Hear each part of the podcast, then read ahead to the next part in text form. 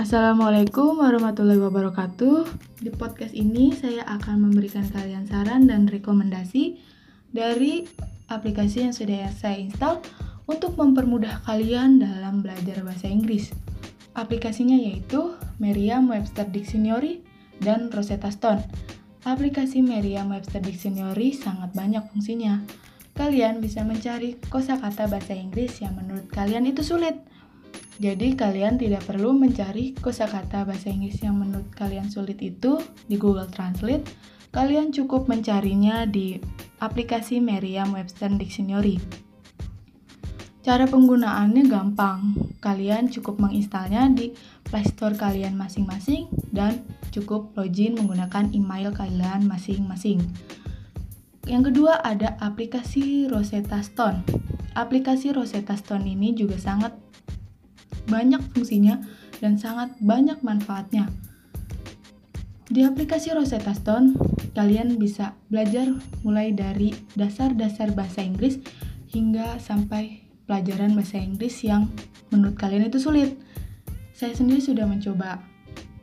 Uh, saya belajar speak English di aplikasi Rosetta Stone, saya belajar listening, saya belajar reading, saya belajar writing di aplikasi Rosetta Stone kalian juga bisa belajar speak English kalian dan belajar listening kalian di aplikasi Rosetta Stone.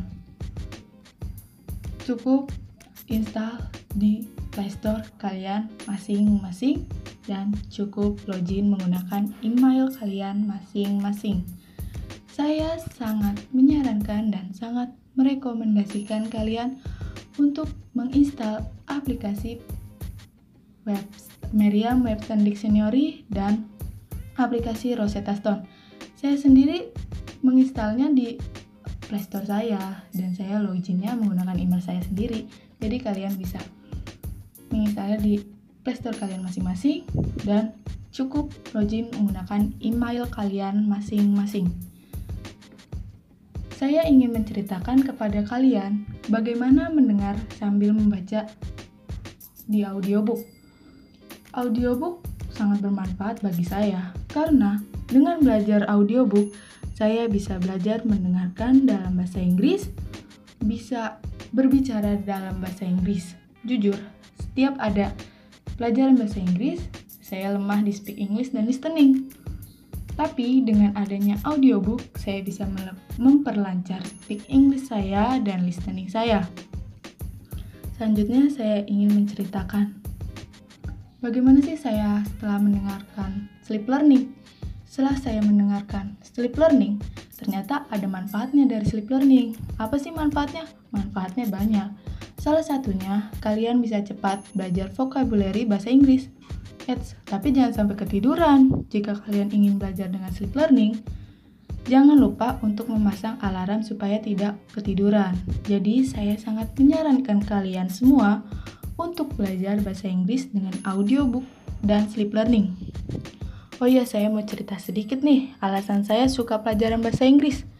Alasan saya suka bahasa Inggris karena saya mempunyai keinginan untuk pergi ke luar negeri, terutama ke negara Prancis yaitu ke kota Paris.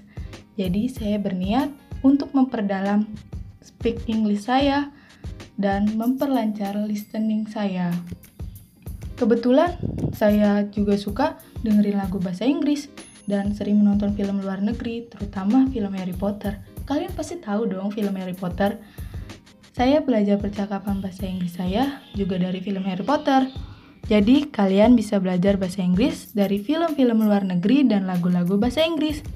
Cukup sekian saran dan cerita singkat dari saya. Semoga bermanfaat untuk kalian yang mendengarkan podcast ini. Terima kasih. Assalamualaikum warahmatullahi wabarakatuh.